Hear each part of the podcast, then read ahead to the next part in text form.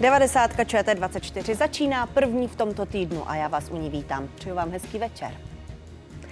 Propad českého průmyslu pokračuje už čtvrt roku a to napříč všemi odvětvími. A ještě nějakou dobu nejspíš bude. Na vině je teplé počasí i útlum v automobilovém průmyslu. Většina odběratelů si podle analytiků v příštím roce za elektřinu připlatí. Důvodem je chystané zvýšení regulované složky ceny. Podle návrhu energetického regulačního úřadu by měla tato část ceny vzrůst pro domácnosti meziročně o 71% a ještě výrazněji pak pro velkoodběratele. No a téma na závěr. Nad Českem byla pozorovatelná polární záře. Včera byla viditelná pouhým okem. Příležitost bude i dnes večer a pravděpodobně taky v dalších dnech. To už ale jen pomocí dalekohledu nebo fotoaparátu.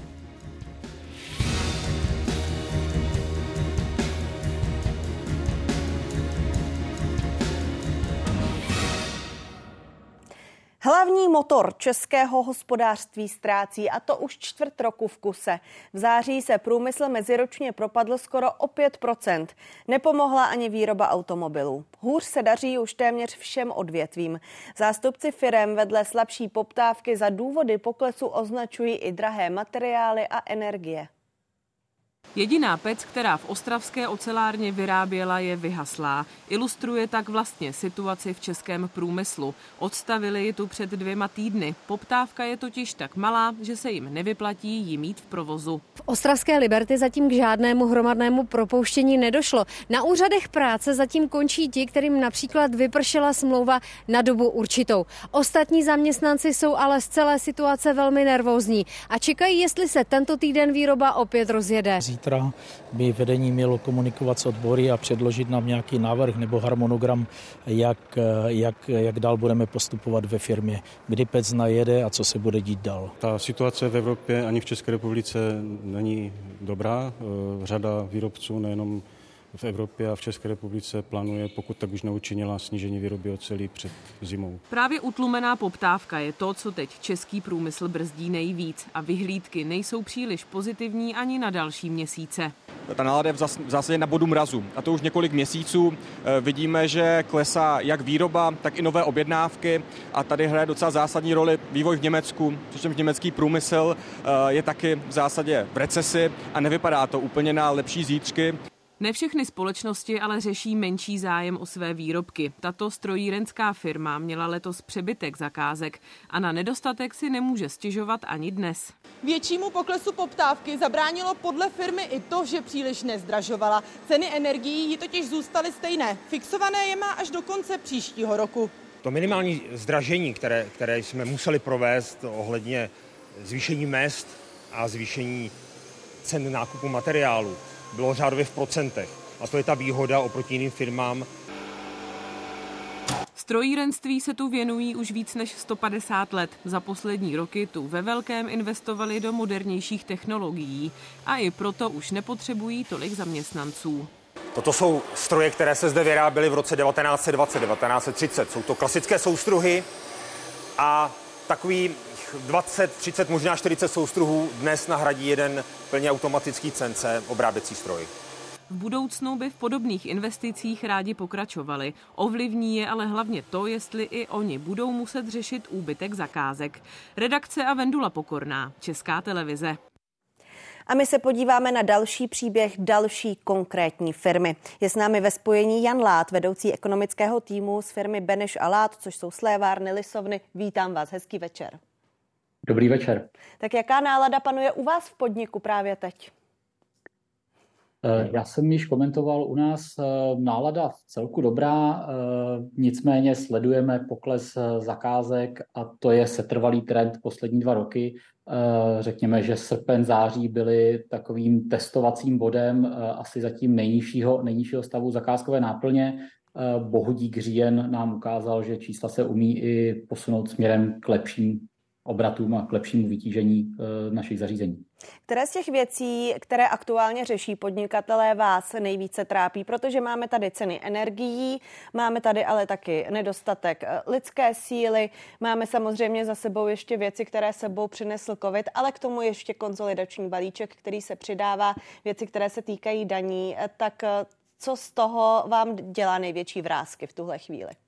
Je to, je to asi kombinace. Na jedné straně je to pokles poptávky eh, ze strany našich zákazníků, kde sledujeme posunování nebo odkládání termínu dodávky někam do budoucích měsíců, převážně z toho posledního kvartálu letošního roku do prvního kvartálu eh, roku 2024.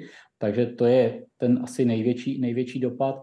Ehm, zajímá nás samozřejmě i eh, otázka trhu práce, protože přesto, že zakázková náplň je významně nižší, eh, tak, tak i přesto se nám daří eh, poměrně obtížně obsazovat některé pozice, zejména pak kvalifikované pracovníky.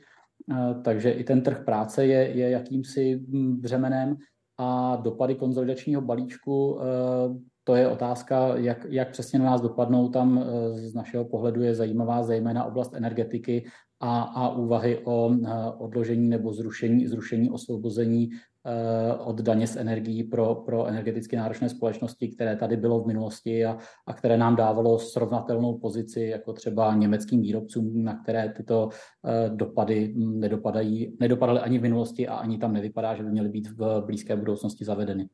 Podniky často zmiňovaly nervozitu na trhu. Zmiňují ji teď, zmiňovali ji před rokem, zmiňovali ji za covidu. Kdy ta nervozita byla z vašeho pohledu největší? Eh, těžko říct. My jsme dlouhodobě stavíme náš eh, zákaznický nebo naše zákaznické dodávky do mnoha segmentů, eh, ale jak bylo zmíněno v úvodní reportáži, ten pokles, který sledujeme dnes, je napříč všemi segmenty. To, že automotiv spadlo významně už někde vlastně v počátku covidu a, a ta situace se od té doby z mého pohledu významně nezlepšila, to byl jeden, jeden z impulzů, eh, nicméně nám pomáhali dobře fungovat ostatní segmenty, ať už to bylo spotřební zboží, eh, nebo to byly některé, některé další segmenty, jako jsou kolejová vozidla nebo, nebo námořnický průmysl. Tak pro nás to, to období bylo, řekněme, zatím docela klidné. Rok 2021, 2022 pro nás byly růstovými roky, 2023 je pro nás po dvou letech růstu prvním rokem, kdy, kdy cítíme ochlazení a, a pokles. A jak se vám měnily v těch posledních letech právě ceny energií? Protože předpokládám, že ten váš obor, váš sektor není úplně energeticky nenáročný, řekněme. E, naše spotřeba energie je významná, je to dominantní nebo jeden z významných prvků, nebo jeden z dominantních prvků e, naší cenotvorby. E, cena energie se nám měnila v průběhu období, Fungovali jsme ale tak, že naše kalkulace je směrem k našim zákazníkům velmi otevřená, takže ty dopady, které na nás přicházely, zejména v roce 2021-2022, tak jsme promítali do cen, ale zároveň jsme promítali do cen v letošním roce i ten pokles cen energií, takže jsme v hladin, na hladině našich produktů v energetické složce výš než v roce 2019, ale ne už významně a v celkové ceně produktu jsme vlastně, jsme vlastně na srovnatelných cenách, protože vedle energie se zpátky na nižší hladiny posunuly i komodity, které, které jsou pro nás klíčovými, jako je hliník, jako je zinek i na světových burzách. Takže ta cena, cenotvorba naše šla opět zpátky a jsme v podstatě na hladinách před energetickou a před covidem a budete muset teď jít zase výš, pokud se energie eh, budou zvyšovat. Počítáte s tím, jaké máte vyhlídky na příští rok? Vyhlídky na příští rok, eh, otázka zní, co se stane s energiemi jako takovými. My jsme našim zákazníkům do cen a do naší cenotvorby otevřené promítli vývoj cen energií Otázník eh, velký pro mne je, eh, jak se bude vyvíjet právě regulovaná složka energií, která nás může velmi snadno udělat nekonkurenceschopnými právě s konkurencí i třeba v Německu nebo, nebo v jiných západních zemích.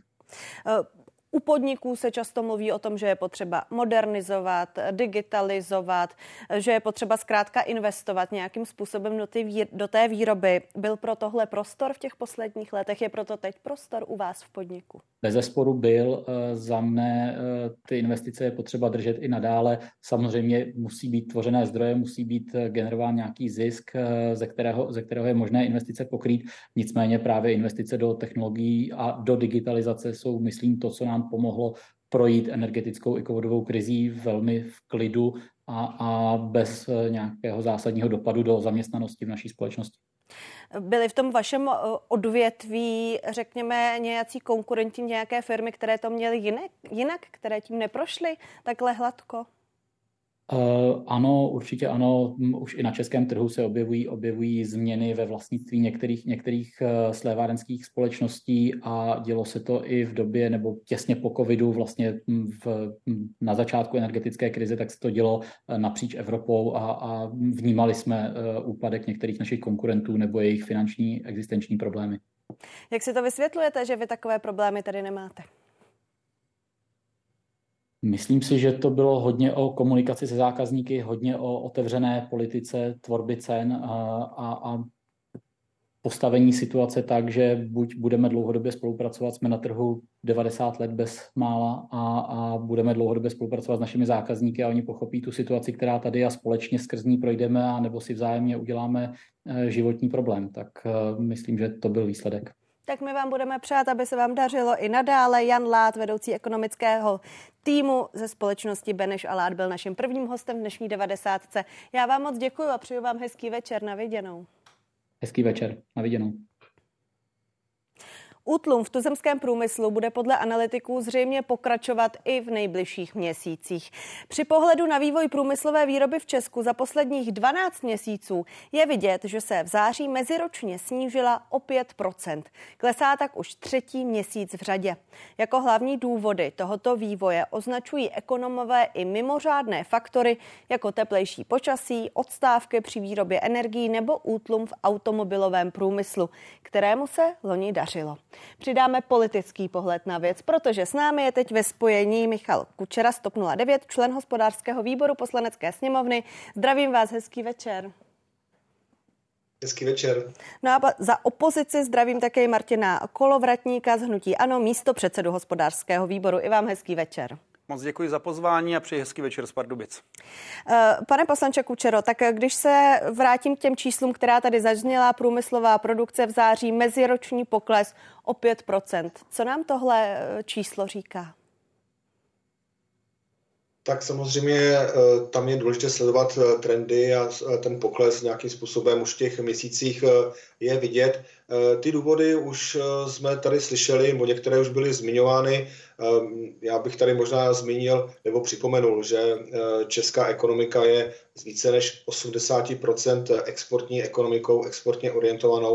To znamená, 80% výroby, více než 80% výroby eh, směřuje na exporty a jsme přímo závislí na situaci, eh, která je eh, na dalších, dalších trzích. To znamená, Teď jsme zmiňovali Německo a tam samozřejmě se jedná zejména o automotiv, ale i o některé strojírenské výrobky. A pokud se ochlazuje ekonomika v Německu, jakože ty signály tady jsou, tak samozřejmě s tím je spojena Eh, spojen propad i právě ekonomiky eh, v České republice. Takže eh, jedna, jedna z těch příčin je právě ta situace v okolních státech a takový ten cyklický jev, který s tím je spojen. Pane místo předsedo Kolovratníku, kde vidíte vy ty příčiny těch 5%?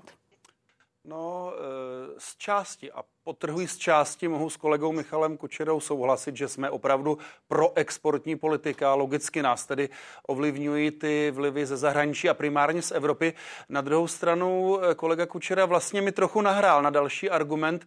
My se musíme bavit a sledovat konkurenceschopnost českých firm právě na tom otevřeném evropském trhu. A jedno jediné srovnání hned na úvod, když se podíváte na ceny energií, ať je to elektřina nebo plyn, právě v tom evropském srovnání evropských zemí, zemí, těch nejbližších trhů, tak tady totálně a fatálně selháváme. A naše vláda, kterou Michal Kučera hájí, bohužel selhává. Jeden z mnoha desítek případů je to téma minulého týdne, kdy jsme eh, tady v Českém televizi, v České televizi diskutovali o té gigafaktory v Plzni Líních, tak eh, například Španělé jsou v těch zahraničních investicích mnohem, mnohem úspěšnější. A je to právě z toho důvodu, že investoři, kteří přicházejí do té, které země vidí ve Španělsku mnohem levnější elektrickou elektrickou energii a také plyn. A tady já z pohledu opozice opravdu velmi vážně vidím českou vládu, současnou koaliční vládu, že ty české firmy a český průmysl takzvaně hází přes palubu. Druhým příkladem může být například debata o poplacích za obnovitelné zdroje. Tak otevřeli jsme tady hned několik témat. Konkurenceschopnost, gigafaktory, automobilový průmysl. Tak pojďme nejdřív postupně od úplného základu. Pokud firmy říkají, budeme mít vyšší daně, budeme mít drahé energie, eh, náklady na zaměstnance nám rostou, obávají se toho, k čemu to povede, tak pane poslanče Kučero, nemají se obávat, jak je to? Tak já bych možná ještě krátce tady zareagoval na kolegu Kolovratníka. Já jsem netušil, že to bude taková eh, koaličně opoziční eh, debata, eh, protože on nám tady předvedl takový pilný pytel problému Martina Kolovratníka a smotal všechno, všechno dohromady. Tady samozřejmě je třeba říct, že ta připravenost české ekonomiky a českého průmyslu ta se neodvíjí od jednoho roku nebo dvou let, dokonce ani tří let. Ta odpovědnost za současnou situaci není na te, jen na této vládě, nebo dokonce ani na té minulé. To je dlouhodobější problém. A ten se právě projevuje eh, teď v době, v době krize, kdy ta připravenost se ukazuje, že prostě není dostatečná. Česká republika je jednou z nejprůmyslovějších zemí v Evropě a ta, a ta připravenost toho průmyslu, a respektive i ve spolupráci s českými vládami, prostě se ukazuje, že není dostatečná. A jak říkal Martin Kolovratník, že není dostatečně eh, konkurenceschopná. No dobrá, ale teď v tuto chvíli, pardon, pane poslanče, teď v tuto chvíli řešíme eh, konzolidační balíčky, řešíme úsporu veřejných financí do toho, ale jsou tady firmy, které tvrdí ano, ale my prostě nám se nebude takhle dařit za těchto podmínek. Očekávejte, že tam bude zase pokles v příjmech, které stát od nás dostane, protože tohle nejsme schopni ufinancovat. Tak proto se ptám, jestli vláda dělá dostatek pro to, aby ty podniky podpořila, i přesto, že jsme ve chvíli, kdy šetříme a kdy se sahá i na daně. Tak eh, asi dvě věci. Tak především konsolidační balíček ještě vůbec není schválený. Bude se eh, tento týden schvalovat v Senátu. To znamená, že dopady na firmy, co se týká konsolidačního balíčku, jsou v tuto chvíli nula.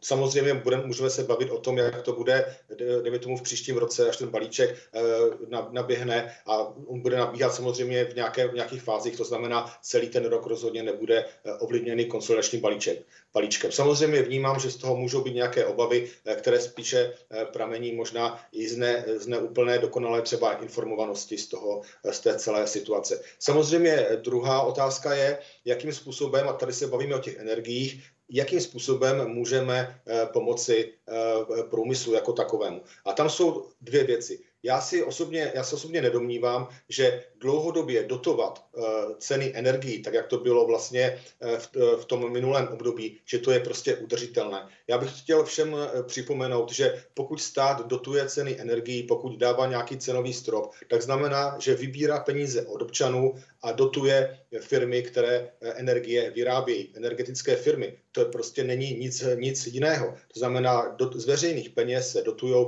energetické firmy, aby jiné firmy měly levnější energii. Já to chápu jako krizové opatření v době, když tady e, vlastně začala ta e, ruská agrese na Ukrajinu, kdy skutečně tady byla obrovská krize, nevěděli jsme, po vládě Andreje Babiše nám tady zůstaly prázdné plynové zásobníky, nevěděli jsme, jakým způsobem budeme vůbec schopni řešit e, otázku dodávek energií, tak v té době mělo smysl se o tom bavit. Ale prostě dlouhodobě Česká republika nemůže do toho, a navíc plošně, nemůže dotovat ceny energií. Samozřejmě s energiemi, s cenami energiemi může pomoci, dejme tomu, eh, ohroženým domácnostem, eh, lidem s kteří mají nějaké ekonomické problémy, tam samozřejmě se to může dařit. Ale e, firmy, které mají s vysokou energetickou náročností, tak samozřejmě tam je debata o tom, zda třeba nepoužívat na e, transformaci e, těch, těch firm, těch, těch vysokých nákladů na energie, té energetické náročnosti, třeba peníze z emisních povolenek. To je si myslím jedna, jedna z věcí, které je určitě k debatě. Pane místo předsedo Kolovratníku, vy si myslíte, že by to šlo nějakým způsobem no. dotovat dál firmy, hmm. co se týká energií, že by jsme na to měli, nebo jakým způsobem by jim no, měl naprosto jiným podporu? způsobem, který říkáme roka půl a tohle je opravdu vážná věc a já se vší vážností prosím Michala Kučeru, aby to nezlehčoval, aby tady neříkal nějaký pytel problému Martina Kolovratníka, to je, pane kolego, pytel problému ohromný celé České republiky, všech občanů, všech firem, to prostě je o celém našem hospodářství. A povím k tomu e, tři věci. Za prvé nesvádějte to, prosím, už nechte tu mantru na Babiše, na ty předchozí vlády. Vy jste u vlády dva roky, je to celé na 100% vaše odpovědnost. To za prvé. Za druhé k těm energiím. My celou dobu trpělivě vysvětlujeme ty energie, například elektřina. Není o tom, abyste tedy dopláceli, aby byly ty stropy a pak se dotovaly zisky energetických firm. Rok a půl, možná už, no dva roky ne, ale rok a půl jako opozice hovoříme o tom, že by přeci bylo možné eh, tu energii elektrickou zastropovat stropovat takzvaně ve výrobě, tedy stropovat tu výrobní cenu, za kterou prodáváme. Tady připomenu za prvé, že Česká republika je nadproducentem elektrické e, e, energie, že ji prodáváme ven do zahraničí. A za druhé, že už váš premiér Fiala e, v červnu 2022, tedy před rokem a půl, velmi srdnatě hovořil o tom, že ze státní čest, že ho vykoupí. Tehdy minoritní akcionáři byli připraveni a já tady do České televize jsem říkal, že o těch prohlášeních Petra Fialy pochybuji. A vidíte, je podzim 23, nic se nestalo a běží to dál. To znamená, opozice říká, ne dotovat, ne udržet ten systém a dále to dotovat eh, ze státních nebo z veřejných peněz, ale stropovat ve výrobě. To opakujeme od začátku. No a když se dostanu teď k tomu průmyslu, tady chci varovat a prosím, nebude to ode mě útočné, ale pane poslanče Kučero, podívejte se prosím do let 2011 a 12, kdy byla podobná krize. U kormidla na ministerstvu financí byl váš emeritní předseda TOP 09 Miroslav Kalousek a vy jste tehdy ekonomiku totálně zadusili. Udusili jste rozvoj HDP, udusili jste české firmy a sbírali jsme se z toho dlouhou dobu. Bohužel všechny indikátory, všechno, co dneska vidíme, nasvědčuje tomu, že vaše vláda jde stejnou cestou. A budu to ilustrovat na faktech. Já sedím ve správně, správní radě zprávy železnic. A jak výkony na kargu, na železničním kargu, tak bohužel i výnosy z mýta na dálnicích v posledních měsících klesají. To je první indikátor toho, že ekonomika bohužel ochlazuje. A tomuhle musíte zabránit. Tak pojďme, pánové, se vrátit trošku k číslům, protože na grafu za mnou teď vidíme, jak se v uplynulém roce vyvíjela cena elektřiny na pražské burze PXE. Jedna megawatt hodina se podle posledních čísel prodávala za 122 eur, v přepočtu 3000 korun. Meziročně je to asi o tři pětiny méně. V příštím roce si ale podle analytiků většina odběratelů, odběratelů za elektřinu připlatí, a to kvůli chystanému zvýšení regulované složky ceny. Podle návrhu energetického regulačního úřadu by měla tato část ceny vzrůst pro domácnosti meziročně o 71%, ještě výrazněji pak ale pro velkoodběratele. Důvodem zdražení je hlavně přenesení části pladeb na odběratele. Letos je kvůli energetické krizi dotoval stát. Mimo jiné jde o poplatky za obnovitelné zdroje energie. No a pánové, vracím se k vám, protože tady už eh, padla ta slova o konkurenceschopnosti, o tom, jak budou české podniky konkurenceschopné v rámci třeba i okolních zemí. Děvačka Lada píše, nová polská vláda plánuje zmrazit ceny elektřiny na dalších 6 měsíců, ceny plynu na dalších 12. Polská vláda taky plánuje dotovat hypotéky a tak dál. Proč ne my? Tak pane poslanče Kučerovi už jste říkal, protože na to zkrátka nemáme, ale podnikatele podporuje taky Německo, tak nebudeme se potom divit, až eh, hmm, zkrátka budeme, přejdou budeme. lidé k těm podnikům v okolních zemích? Tak eh, já samozřejmě tu, na tu reakci odpovědět neumím, zase dotují v Polsku hypotéky nebo ne. Já bych možná připomenul, že eh, v Polsku se vydatně dotoval eh, benzín před volbami.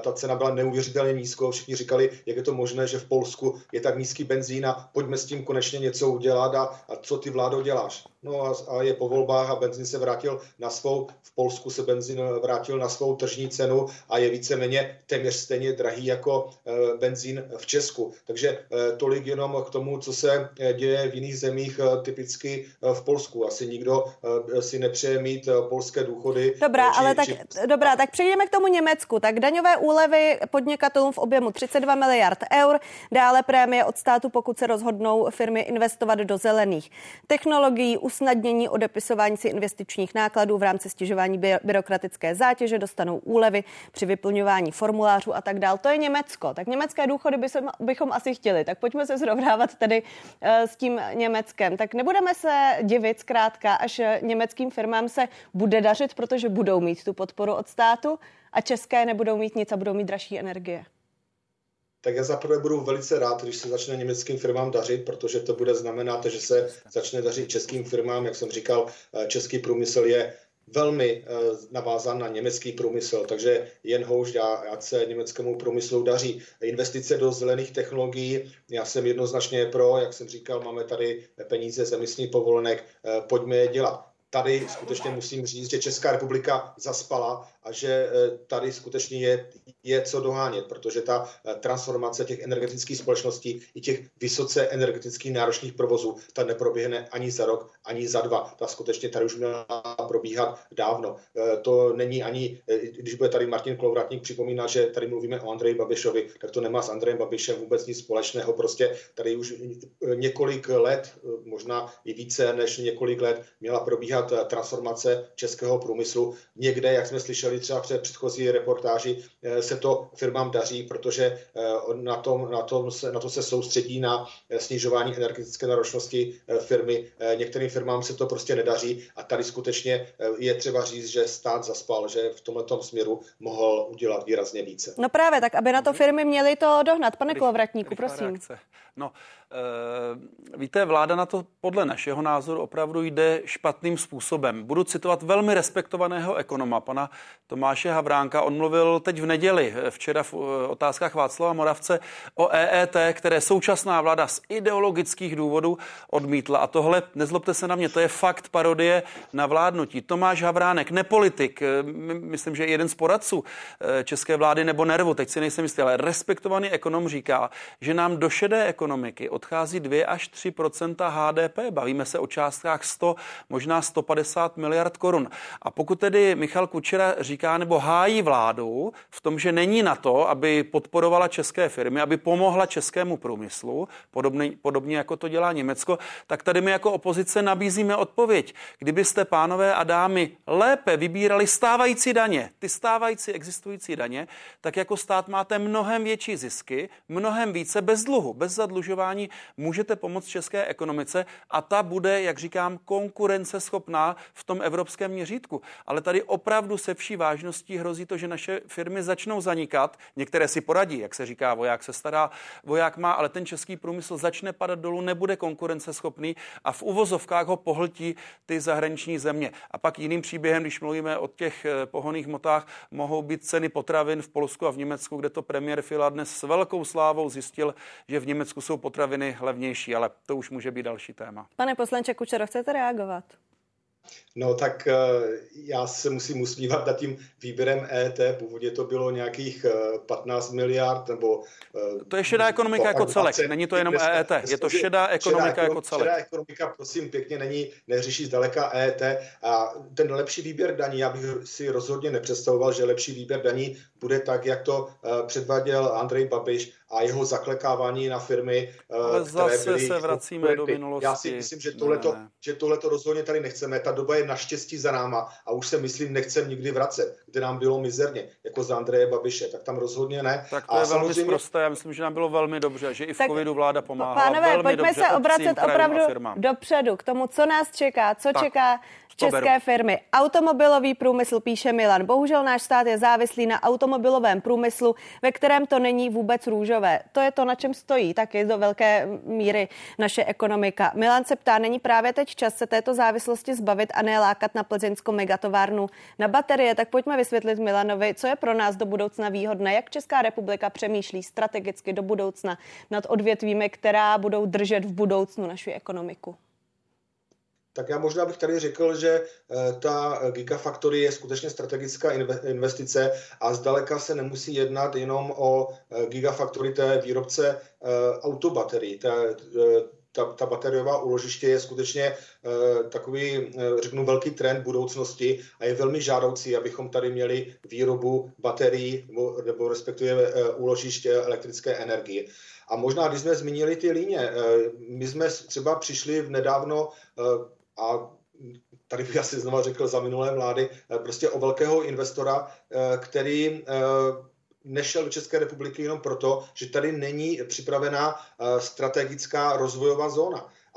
A ta strategická rozvojová zóna, zóna prostě se tady v Česku musí připravit, aby v okamžiku, kdy bude se přemýšlet o nějaké o nějaké eh, investici, tak aby jsme skutečně jí byli schopni, schopni nabídnout. A hmm. samozřejmě nabízí se, eh, nabízí se ta, ta plzeňská, nebo respektive eh, na tom, na tom plzeňsku. A tuším, že pokud bych měl jmenovat toho investora, tak to byl tuším Intel. Pane místo předsedu Kolovratníku, tak v no. minulém týdnu se řešilo, proč jsme nedostali tedy Gigafactory, takhle, ona ta Gigafactory nebude vůbec, nejen u nás v nejbližší době. Ale přesto umíme my takovéto eh, investice v rámci stovek miliard v České republice si nějakým způsobem prosadit, nalákat no, investory, no co nám dalšího brání? No, no zatím neumíme, nedaří se nám to a mě fascinuje Michal nevím, jestli, já nevím, jestli to neví nebo nechce vědět, ale on říká, a říká správně, musíme mít připravený ten takzvaný site, nějaké místo, nějakou zónu. A pak řekne, že se logicky nabízí Plzeň líně, ale prosím, zeptejte se kohokoliv na Plzeňsku, našeho primátora Plzně Romana Zarzického, všech starostů, koaličních kolegů ze stanu, hejtmana od Pirátu a podobně. Všichni na Plzeňsku říkali, že to tam nechtějí, že je to špatně. My za vlády... A kde jste připravili tu ano, zónu vy, prosím Teď to chci povědět, zónu, teď to chci, Michale Kučero, teď to chci povědět. My jsme šli směrem, vy jste kolega ze severních Čech. Logicky jsme eh, ty myšlenky vázali na litium, na těžbu litia pod taktovkou Čezu, v Prunéřově, v bývalých eh, lokalitách Čezu, tam, kde budou končit eh, jednotlivé uhelné elektrárny a kde jsou ty lokality, kde by mohly být v postiženém, ať už severočeském nebo karlovarském regionu. Ale ne, prosím, pěkně na Plzeňsku, kde to nikdo nechtěl. To je naprosto nepochopitelné, proč jste šli zrovna tímto směrem. Ale prosím, ať se nehádáme, ať se nehádáme, pojďme se dívat dopředu. Ty domácí úkoly pro současnou vládu, a tady chci říct, že za opozici budeme nápomocní, že pomůžeme. Je to jednoduché, jsou tři. Musí být levné energie, musí být připraveny ty zóny, umí to Poláci, tak pojďme se inspirovat v Polsku podobně, jako jsme se inspirovali třeba u liniového zákona, který jsme schválili teď v pátek minulý týden. A do třetice musí to být eh, přidaná hodnota v lidské síle, u lidí. A to je zase o vzdělávání, je to o tom, že máte navíc jednu ministreni pro vědu, výzkum, nebo jak se to jmenuje, ale berete jí rozpočet. Já si myslím, že ten úkol není až tak složitý a že třeba na hospodářském výboru se můžeme na nějakém dobrém řešení shodnout. Ať se jenom nehádáme, pěkně prosím. Tak rozhodně Pane... ten úkol není složitý, ale je to úkol samozřejmě dlouhodobý a rozhodně mě mrzí, že ho řešíme teď rok a půl, protože už jste měli 8 let na to, aby byl vyřešen. Bohužel vyřešen nebyl, budeme ho muset řešit my a já jsem rád, že Martin Kolovratník nabízí uh, pomoc eh, s tím, že eh, tento úkol společně vyřešíme společně s opozicí. Tak to i my rádi slyšíme, pochopitelně, pánové, děkuji vám za diskuzi. Byl s námi Martin Kolovratník, zahnutí Ano, místo předseda hospodářského výboru a také Michal Kučera, stop 09, člen téhož výboru poslanecké sněmovny. Děkuji vám, pánové, hezký večer. Hezký večer, díky hezký za pozvání. Hezký večer, jak už zaznělo, s poklesem produkce se v září potýkal průmysl napříč všemi odvětvími. Dařilo se pouze farmaceutickému a oděvnímu průmyslu, anebo výrobcům nápojů. Zatímco dříve celkové číslo vylepšovaly automobilky, v září se jejich produkce meziročně snížila, a to zhruba o procento. Nejvýrazněji se pak propadla výroba elektřiny, plynu a tepla, anebo například strojů. No mým dalším hostem bude Bohdan Vojnár, člen představenstva Svazu průmyslu a dopravy České republiky. I vás zdravím, hezký večer. Dobrý večer do studia i divákům. Tak my jsme teď tady slyšeli bouřlivou politickou diskuzi o tom, jak bude nebo nebude českým firmám. Divák Jiří Kment nám píše, krize jak vyšitá bude hůř s Green Dealem, drahými energiemi, emisními povolenkami se tu nevyplatí vyrábět nic, ale zase Čína díky našemu krachu meziročně roste o 5%. Má pravdu tenhle divák, máme se obávat, jak velký máte strach vy?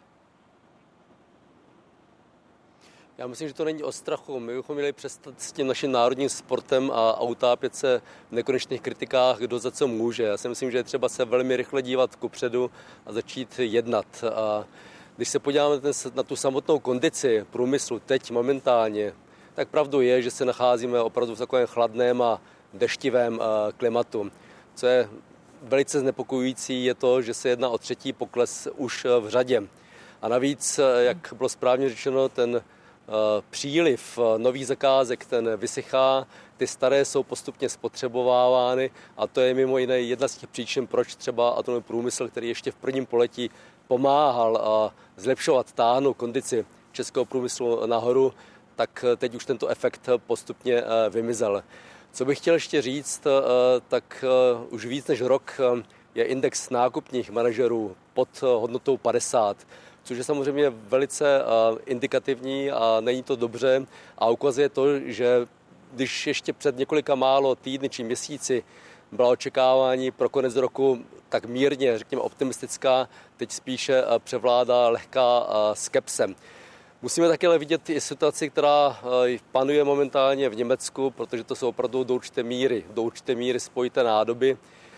Tam zase naopak září bylo o něco lepší, než se původně ze strany analytiků očekávalo. Faktem je, ale že tomu pomohly nahoru velké zakázky, které nemají úplně tak spojitost s Českou republikou. Nicméně tam ten výhled trochu pozitivnější do konce roku. Já bych si netroufal teď však usuzovat, jestli je to pro nás trend lepšímu obratu. Já ho osobně pro letošní rok už moc nevidím. Je to toxický koktejl všech možných eh, vlivů, samozřejmě dobíhající ještě stále vysoké inflace, pokles eh, té domácí poptávky a přestože i eh, vývoz lehce klesá výrazně méně však než ta domácí poptávka, tak nám chybí tyto efekty na domácím vnitřním trhu. A k tomu se pochopitelně přidává ta obrovská velká nervozita, co bude s energiemi. Stále přetrvávají ještě vysoké věc, úrokové míry.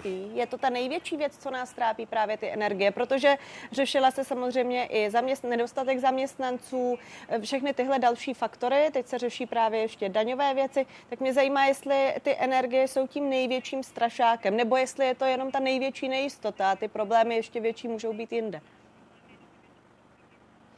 Já si myslím, že energie a dostupnost a cenová konkurenceschopnost, to bych chtěl potrhnout, je část samozřejmě podstatná, výrazná, ale je to část těch problémů. Těch problémů máme k řešení podstatně víc. Tady už byla diskuze o strategických investicích, o tom, kam má směřovat Česká republika. Já jsem aspoň rád, že byl založen výbor pro strategické investice, protože to jsou přesně eh, ty debaty, ty platformy, kde musíme debatu vést napříč celým politickým spektrem a napříč celým průmyslem, kam naše vlastně republika má směřovat. A energie je problémem nejenom pro Českou republiku, ale i pro celou Evropu. Jenom jeden konkrétní příklad. Eh, například ve velkou obchodu eh, se plyn v USA nakupuje zhruba na jednočtvrtinové úrovni oproti evropské, evropským státům. Proti tomu však, eh, pokud se týká těch velkých spotřebitelů energií, eh, těch, kteří například jsou mezi 70 gigawatt hodinami až 150 megawatt hodinami eh, za rok, tak tam jsem bohužel v České republice na čtvrtém místě. To znamená, máme čtvrté nejdražší energie. A to, že je před náma s Irsko, které nemá velký podíl průmyslu, anebo Holandsko, to pro nás bohužel není žádná, žádné uklidnění, žádná dobrá zpráva. A takže v tomto směru musíme být velmi citliví eh, na to, co se děje v energiích. Eh, a my opravdu se snažíme velmi intenzivně za svaz průmyslu a dopravy jednat eh, s vládou České republiky a stále doufáme, že dosta, dosáhneme aspoň určitého kompromisu. My opravdu nečekáme nějaké dotace a tady si myslím, že stále dochází k pomílení v těch informacích to, že loni se, eh, nebo v letošním roce se dávalo do energií eh, zhruba 110 eh, miliard korun a pro příští rok do státního rozpočtu je v tom pouze, řekněme, necelá desetina, to je fakt. Nicméně my jsme šli o kousek ještě dál a zavedli jsme v podstatě zároveň změnu v oblasti těch takzvaných poplatků za obnovitelné zdroje. A tam si myslím, že tento krok nebyl absolutně zapotřebí a my doufáme, že využijeme toho prostoru, který nám vlastně eh, ta notifikovaná pravidla Evropské unie dávají v této oblasti. Takže se posuneme eh, a není to opravdu na úkor eh, občanů. Naopak na úkor občanů bude to, když ty firmy budou postupně snižovat svůj potenciální ekonomický výkon a nebudou platit ty daně. Mimochodem jsme souhlasili, nicméně ani tak silně neprotestovali proti tomu zvýšení daně z příjmu u právnických osob, protože jsme doufali, že u energií například dosáhneme určitých řešení, které nebudou až nadmíru zhoršovat tuto situaci. A 200 až 250% nárůstu těch regulovaných složek u těch energeticky náročných firm, to je prostě přes příliš. A ta komodita, tak ze kterou se nakupuje, to nakupování u firm prostě funguje úplně jinak. U firm je to tak, že se kupuje v tranžích, v dopředných obchodech, kdežto u fyzických osob, u občanů se nakupuje prostě tím způsobem, že eh, eh, ty efekty opravdu mohou vést v tom finále, že ty nárůsty nebudou tak velké. Ale u firm je to opravdu jinak. Diváci tady za mnou už vidí konkrétní příklad největší průmyslové odvětví v Česku, automobilový průmysl. Když se podíváme na jeho význam a ukážeme si ho na několika číslech, tak na hrubém domácím produktu se podílí přibližně desetinou. Představuje taky zhruba čtvrtinu tuzemské výroby a podobný podíl exportu. Přímo zaměstnává asi 180 tisíc lidí, když ale započneme pracovníky z dalších navázaných oborů, dostaneme se až na půl milionu lidí. No a my jsme stále ve spojení s Bohdanem Vojnarem. Pane Vojnare, když jsem eh, tady mluvila nejen o tom autoprůmyslu, ale i o dalších odvětvích, když si vezmeme v potaz právě to, co stát získá na daních, na tom všem, co vy jste vyjmenoval, ale zároveň co ztratí právě proto, že české firmy budou eh, muset nějakým způsobem se tlumit, budou ztrácet zákazníky, budou šetřit a tak dále. Tak co nám vyjde? Vyplatí se to tedy státu nebo ne? Podle těch čísel a predikcí, které máte vy, za vás, za firmy. Tak já jenom pouze říkám to, že eh, stát by se eh, na to neměl pouze dívat optikou deficitu státního rozpočtu. Já si myslím, že je eh, velice nutné, abychom eh, posuzovali eh, efekty v celé, v celé šíři. A pokud se týká té otázky, co se vyplatí, tak se přiznám, že jsem úplně nezachytil tu otázku, jestli se vyplatí pokračovat v automotiv ne, jestli, nebo, nebo jestli, v čem. Je, jak, kdybychom si dali do rovnice na jedné straně to, co stát získá od podniků na vyšších daních, ale co zároveň ztratí tím, že se bude třeba muset tlumit eh, eh, výroba, že podniky budou zkrátka méně vydělávat, tak mě zajímá, co nám vyjde, jestli se to státu tyto úspory skutečně vyplatí, nebo jestli to naopak nezaplatí ve finále. Tak eh, v první řadě ta zvýšená daň z příjmu právnických osob přinese státu 22 miliard korun. A, a, a my bychom byli pochopitelně rádi, aby fungovala ta rovnice a, a vyšší příjmy pro stát z vyšších daní, protože když budou bohaté firmy, bude i bohatá společnost, budou i bohatí a, zaměstnanci. Pokud by však došlo k tomu, že by ty ostatní efekty, negativní energie tento efekt tlačili dolů, tak pak máme e, určité mezery v příjmech do státního rozpočtu. A navíc ty energie mohou způsobovat, i když je to velmi těžké vyčíslit, ten zprostředkovaný inflační efekt, eh, ten nepřímý. Eh, to v podstatě eh, se moc úplně neumí vyčíslit, jakým způsobem to funguje na občany, ale faktem je, že by energie u firm mohly opět lehce pozbuzovat některé firmy k tomu, aby se rozjela opět cenová spirála. A to si myslím, že nikdo z nás opravdu nechce, protože ta inflace, která tady stále má ještě spožďující se efekty, to je to největší zlo, které musíme dostat eh, definitivně pod eh, kontrolu. Bez ohledu na to, že, že samozřejmě máme ještě stále relativně vysoké drahé peníze. Eh, ty minimálně tady budou zůstávat s námi do konce tohoto, tohoto roku. Takže ten výhled pro příští rok, já doufám, že může být o něco lepší, ale pro ty energie opravdu ještě jednou musíme najít finální řešení, aspoň částečné kompromisní. Divačka Majka se ptá, moderní technologie, dekarbonizace a udržitelnost jsou hodně drahé záležitosti. Můžeme si to vůbec dovolit i s tím, že na to z Bruselu dostaneme peníze? Můžeme si to dovolit, protože slyšeli jsme tady od politické reprezentace, jak jsme zaspali v tomto směru, i co se týká právě eh, zelených energií, udržitelnosti. Mají firmy na to, aby investovali do těchto věcí? Tak to je otázka opravdu za uh, milion. Um, my se určitě nemůžeme eh, v těch objemech prostředků poměřovat eh, s německou ekonomikou. To, že německá ekonomika do toho chce nalít až 50 eh, miliard euro, což je více než 1 bilion korun, tak samozřejmě tyto možnosti my nemáme. O to více musíme být velmi ostražití a velmi citliví vůči průmyslu. Já jsem ještě možná zapomněl zmínit to, že eh, se nebavíme pouze o poplacích na obnovitelné zdroje, ale pro nás tady je i před námi eh, celá těžká etapa, kde se bude eh, investovat do celé přenosové sítě. Jinými slovy, to bude ovlivňovat celou tu oblast těch dalších regulovaných složek. Co to bude znamenat? My musíme zabránit abychom tady měli něco jako ala vodárenský efekt. Jinými slovy, že ekonomika a firmy budou snižovat svoje spotřeby elektrické energie, ale zároveň celá ta soustava bude potřebovat daleko víc investic a ty se nemůžou prostě příliš rychle a v a příliš, řekněme, masivně, bez nějaké kontroly přenášet nadmíru k tíži občanů a firem. Jinými slovy, před náma je možná ještě jedno důležitější téma, abychom si zároveň dokázali říct, jak má do budoucna vypadat celá ta strategie nakládání vlastně s těmi regulovanými složkami. Protože pokud se to přetáhne, pak to opravdu nebude o tom, jestli se to firmy budou nebo nebudou moci dovolit, ale prostě některé z nich tady nebudou.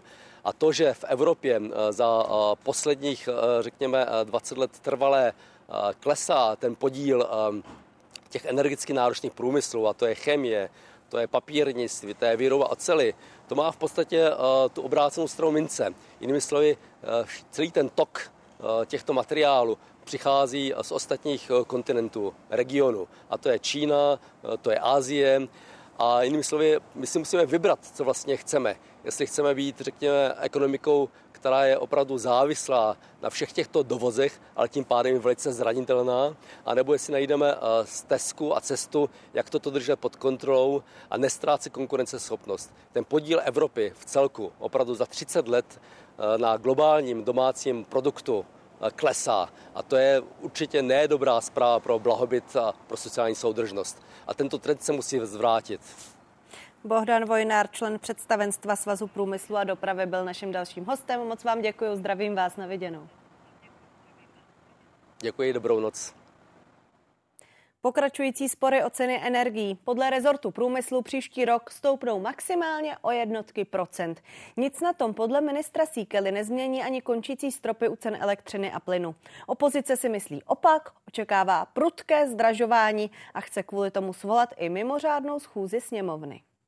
Na změnu záloh se společně podíváme. Můžu vás poprosit o číslo zákaznického účtu. Pražské call centrum jednoho z dodavatelů energií. Podobné dotazy teď před koncem roku operátoři vyřizují častěji. Je to přibližně 50% eh, těch dotazů, které denně odbavíme.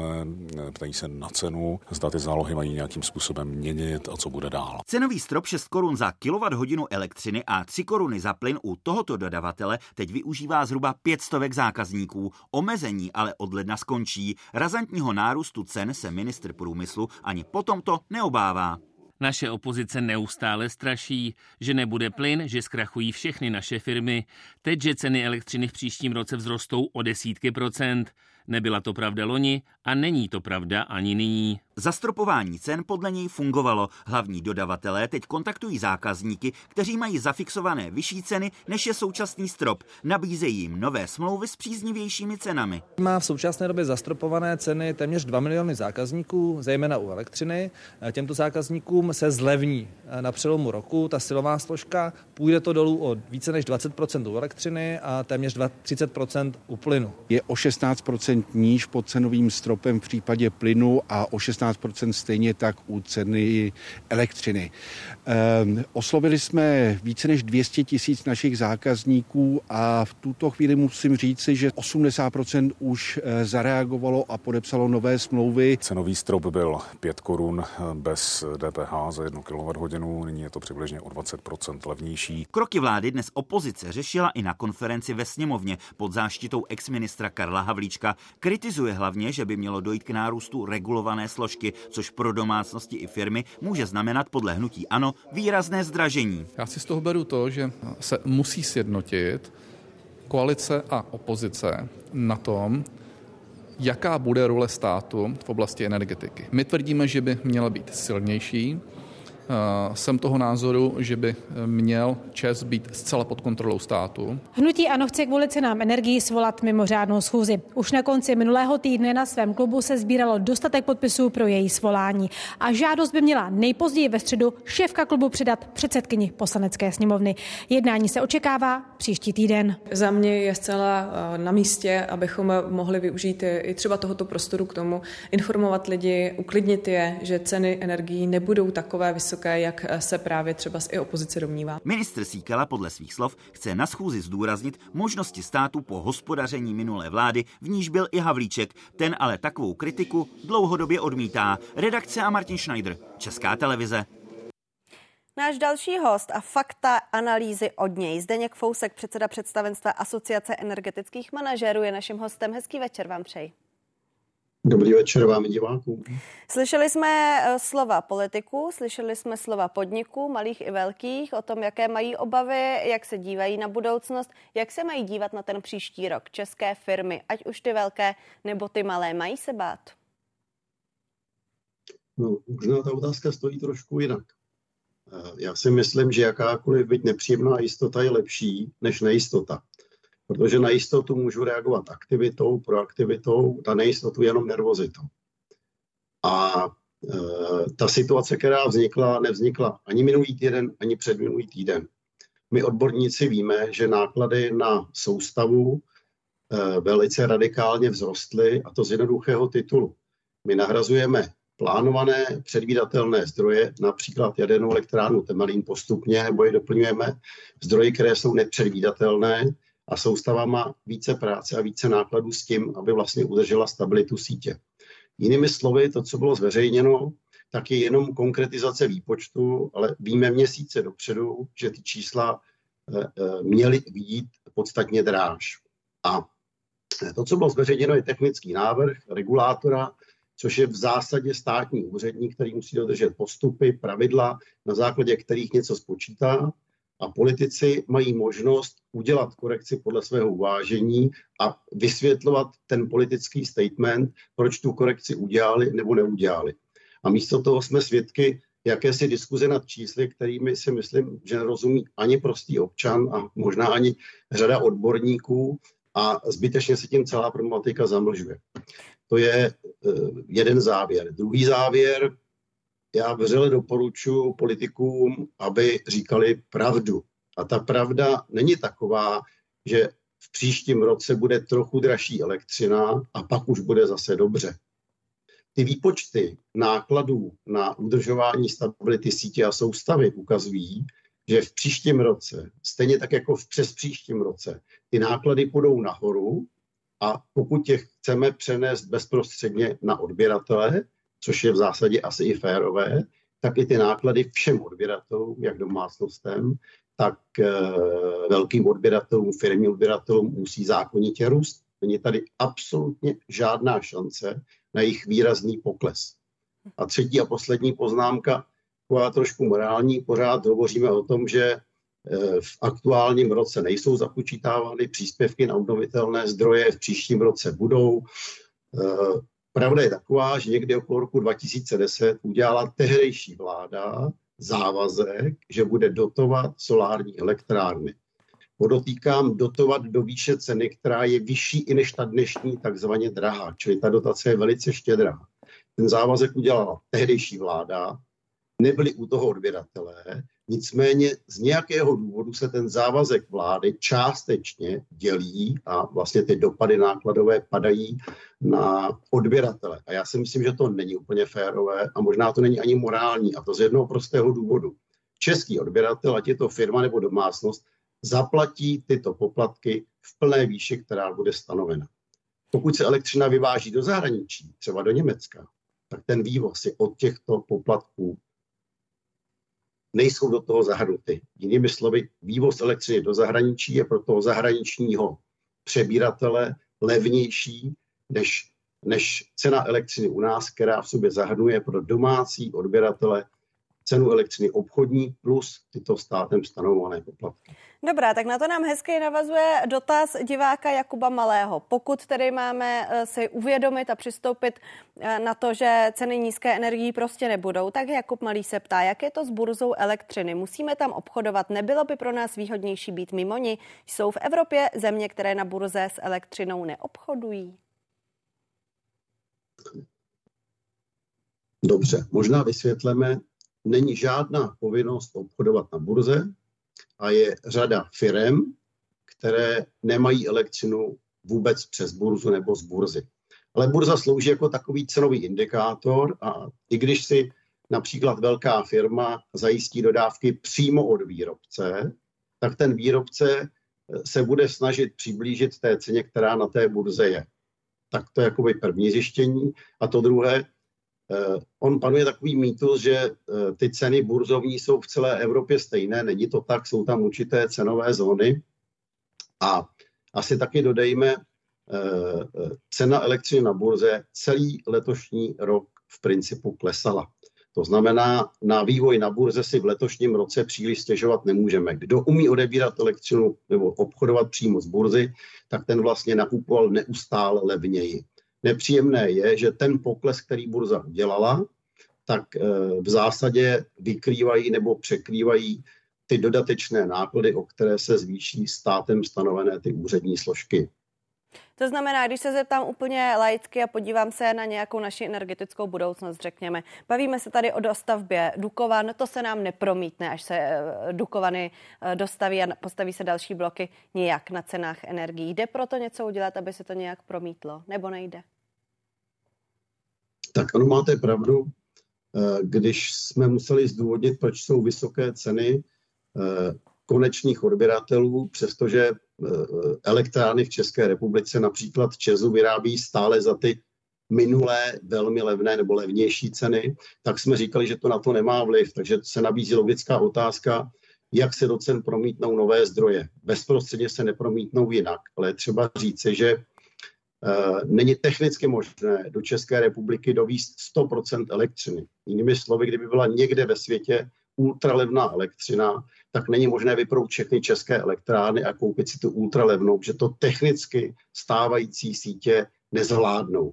Jinými slovy, řádově 70, 75% domácí spotřeby musí vykrýt domácí zdroje.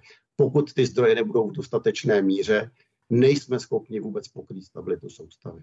No a jaká je tedy energetická budoucnost Evropy? Protože tady se mluvilo eh, velice dlouho o zelených energiích, o investicích eh, do větrných elektráren, do všech těchto věcí. Byla tady nějaká, řekněme, vyhlídka, kterou jsme tak nějak všichni vnímali, že budoucnost znamená levnou zelenou energii. Platí to tak? Je zelená energie levná ještě stále vzhledem taky k těm nákladům, které do toho investujeme. Vidíme to třeba v Německu. Jak je to?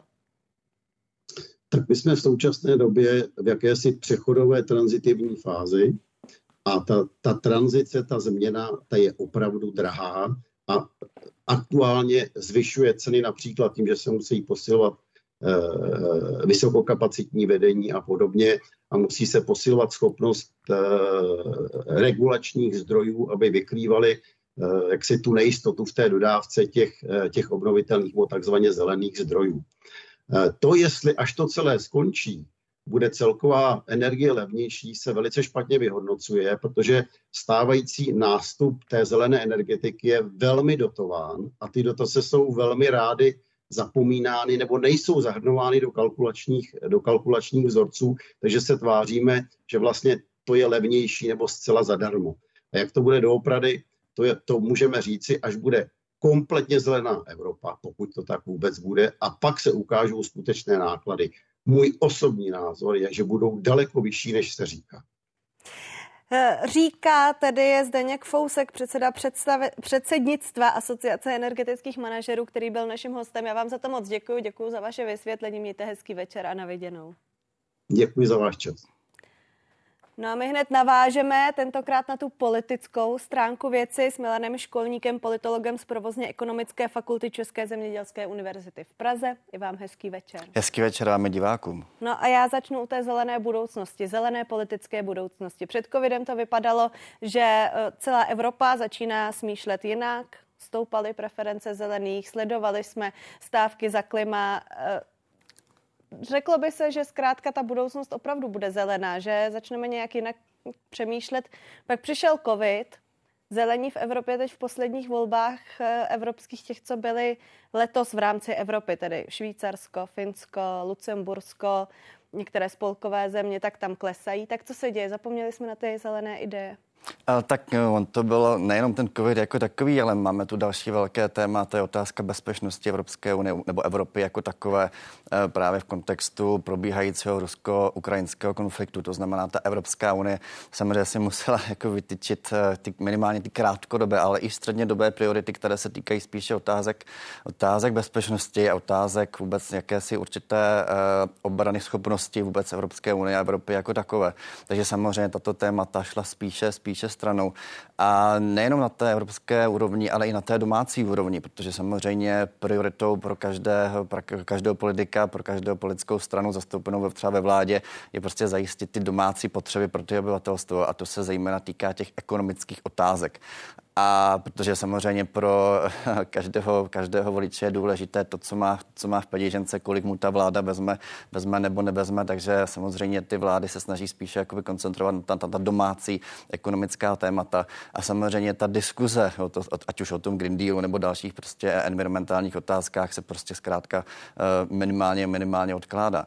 A co se týče těch politických stran, co se týče zelených politických stran, uh, oni na tom nejsou až tak, až tak špatně. Pořád je najdeme ve vládě vládách třeba v Německu, najdeme v Rakousku, pořád jsou ještě ve skandinávských zemích, odkud jako původně pochází ta stranická rodina těch zelených stran v Evropě. Nicméně tam jde spíš o to, že spoustu těch zelených témat, témat udržitelnosti už jako přebírají i ty tradiční strany, protože samozřejmě pokud se o tom tématu často mluví, hodně se o tom diskutuje, tak je samozřejmě zajímavé i pro ty tradiční strany, které jsou třeba zastoupeny ve vládě, aby ta témata nějakým způsobem přejímaly v programu. Ale pak už samozřejmě záleží, jak se k tomu postaví. Zdali budou chtít tu zelenou politiku v uvozovkách se zdravým rozumem, anebo naopak budou opravdu akcentovat to, to, co, to, co třeba chce Evropská unie a podobně. To znamená, ty strany zelených, eh, jako už, oni už se nemůžou úplně spolehat na tu, na tu zelenou tematiku v těch volbách jako takových, ale sami musí hledat trošku jako jiná témata, protože musí počítat s tím, že i ty ostatní strany dokáží dokáží s těmi tématy nějakým způsobem pracovat. Konec konců i ta naše ODSka, i ta, i ta naše česká politická scéna není a priori oproti těm zeleným tématům, které přicházejí třeba z Bruselu, ale spíše, že se, se snaží nějakým způsobem třeba umírňovat, ale uh, to je něco, proč třeba na té české politické scéně jako ta, ta strana zelených nemá, nemá význam. Konec konců na ta naše česká strana zelených, ta je taková jako velmi specifická, která se tak trochu diskreditovala s tímto účastí ve vládě Mirka Topolánka. Ještě pořád to platí? Ještě pořád si to pamatuje volič, který má um, krátkou paměť? Za mě spíš otázka, jestli si to pamatují ty stranici, protože tam došlo k odštěpení založení jiné politické strany zelených a to v, pořád jako v kontextu toho, že ten český elektorát je šíleně malinkatý a on opravdu není prostor pro zakládání nových politických stran v rámci nějakého politického spektra, v tomhle případě eh, spíše toho pravicového zeleného, ale on opravdu zase s tou českou stranou zelených je takový jako problém, že podstatě jako nevěděla tehdy, když se dostala do poslanecké sněmovny, jestli bude pravicová nebo levicová. Nakonec jako se přiklonila k pravici, že byla součástí eh, středopravicové vlády, ale všude v té Evropě byla, byla zelená. Takže v případě té České republiky ta, ta situace s těmi zelenými je opravdu velmi, velmi specifická a vymyká se tak trochu eh, normálu, který, které, který nalezáme v Evropě, kde ty strany jsou spíše, spíše, zelené, eh, spíše sociálně demokratické až, až zeleně, řekněme, levicové. No a platí tedy to, co jsem četla v některých komentářích, že ty nadcházející evropské volby budou referendem o Green Dealu, nebo vlastně ne? Je to téma, které nikdo neřeší? Uh, já bych ještě radši spíše počkal, protože opravdu těch voleb je ještě relativně daleko, je to ještě několik měsíců. A zase jako politolog bych je trošku jako varoval na té, na té domácí scéně. Uh, všimněme si, že ty volby budou mezi čase, kdy eh, probíhá, nebo respektive kdy běží z období poslanecké sněmovny. A zpravidla ty, ty strany se snaží využít využít tyto volby, které jsou mezi čas, ale nejenom ty evropské, ale třeba i krajské senátní, které budou jako referendum o vládě. Ani ne tak referendum o těch evropských otázkách, ale jako referendum o vládě. Takže určitě budeme moc výdat eh, billboardy typu pojďme vystavit třeba červenou kartu vládě Petra Fialy za to, jak řeší domácí problémy, ale ta, ta, ta evropská tematika nebude až tolik akcentovaná. Ale ona, ona nikdy není vlastně v těch třeba evropských volbách, ačkoliv by, by správně samozřejmě evropské volby měly být o té evropské tematice, ale další věc je je ta, že když se podíváme na tu volební účast, ta je velmi nízká v těch evropských volbách, není ze strany voličů zájem. Takže i to je další důvod, proč se třeba ty opoziční strany snaží, řekněme, udělat z těch evropských voleb třeba uh, referendum o té, o té, současné, o té současné vládě. My jsme tady eh, slyšeli od vašeho předřečníka, od pana Fouska uh, za energetické manažery. Politici by měli hlavně mluvit pravdu, ať se podívají na to, kolik budou ty ceny v příštím roce. Oni pořád říkají, že to růst tolik nebude, ono to bude růst, bude to růst v příštích letech, nebude budou energie levné. Tak eh, jak myslíte, že se vyplatí obecně komun... A teď já ne, neříkám, že neříkají pravdu, zkrátka tady slyšíme různé politické rázory, ale obecně dokážou zkrátka politici komunikovat takovým způsobem, aby jim to někdo už za měsíc nebo za dva nepředhodil, až se tady budeme dívat v lednu na ta čísla. Dokáže se na to ta vláda současná připravit, na to, že taková eh, špatná čísla v tomhle odvětví za pár měsíců přijít můžou? Ono obecně téma vůbec dodržování politických slibů eh, je prostě velmi, velmi problematické. Eh, stejně tak jako dnešní opozice vyčítá, vyčítá vládě, že prostě slibovala, že, že nebude zvyšovat daně, nicméně zvýšení daní je součástí konsolidačního balíčku. To je zase něco, co si vždycky musí vyhodnotit volič, protože bohužel volič má krátkodobou paměť, takže to je vždycky to vyhodnocení je velmi problematické, ale právě proto jsou vždycky ty volby takzvaného druhého řádu, právě ty evropské nebo krajské senátní mezičase, kdy se právě ta opozice snaží využít jako referendum proti vládě a připomenout právě to nedodržení, nedodržení třeba těch, třeba těch slibů. Je to samozřejmě velmi problematické, ale je to samozřejmě na tom voliči, aby si tohle to vyhodnotil, aby, aby si to pamatoval a i ty informace si vyhledával. Politolog Milan Školník byl hostem naší 90. Hezký večer, děkuji. Rovněž vám divákům.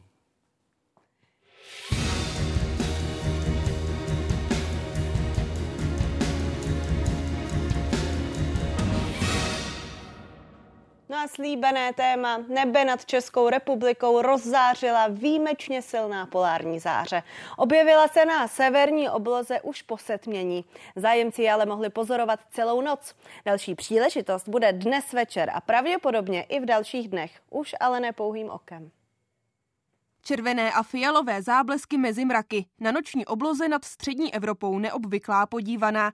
Někdo ji vyfotil jen tak z okna. Další čekali na ideální záběr celou noc.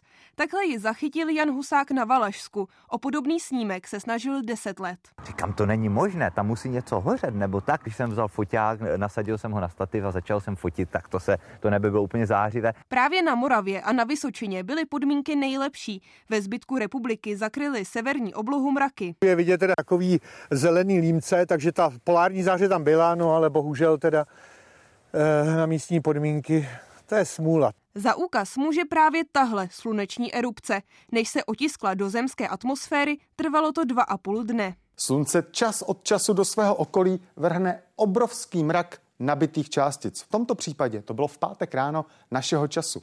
A když se jim dostane do cesty Země, vstoupí do hry její magnetické pole. Částice letící od Slunce na toto pole narazí a začnou reagovat se zemskou atmosférou. A právě takto polární záře vzniká. V aktuální erupci navíc došlo k tomu, že magnetické pole Země bylo hodně oslabené a proto byla polární záře vidět i jižněji než je obvyklé. Polární záře se na české obloze objevuje spíše výjimečně. I tak jde letos už o její třetí pozorování. Předtím se objevila v Dubnu a ještě v únoru. To se může zdát, že to je relativně často, nicméně v současnosti jsme v maximu sluneční činnosti. Takže je možné, že uvidíme další? Eh, možné to je, ano, rozhodně se to nedá vyloučit.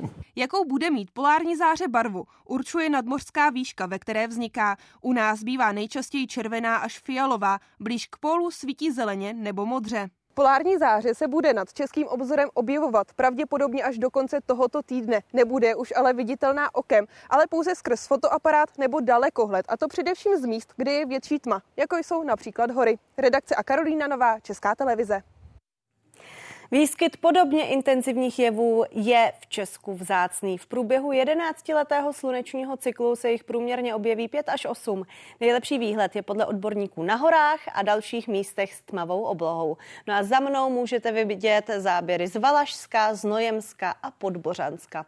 Vzácný světelný úkaz ale mohli lidé zahlédnout napříč celou republikou.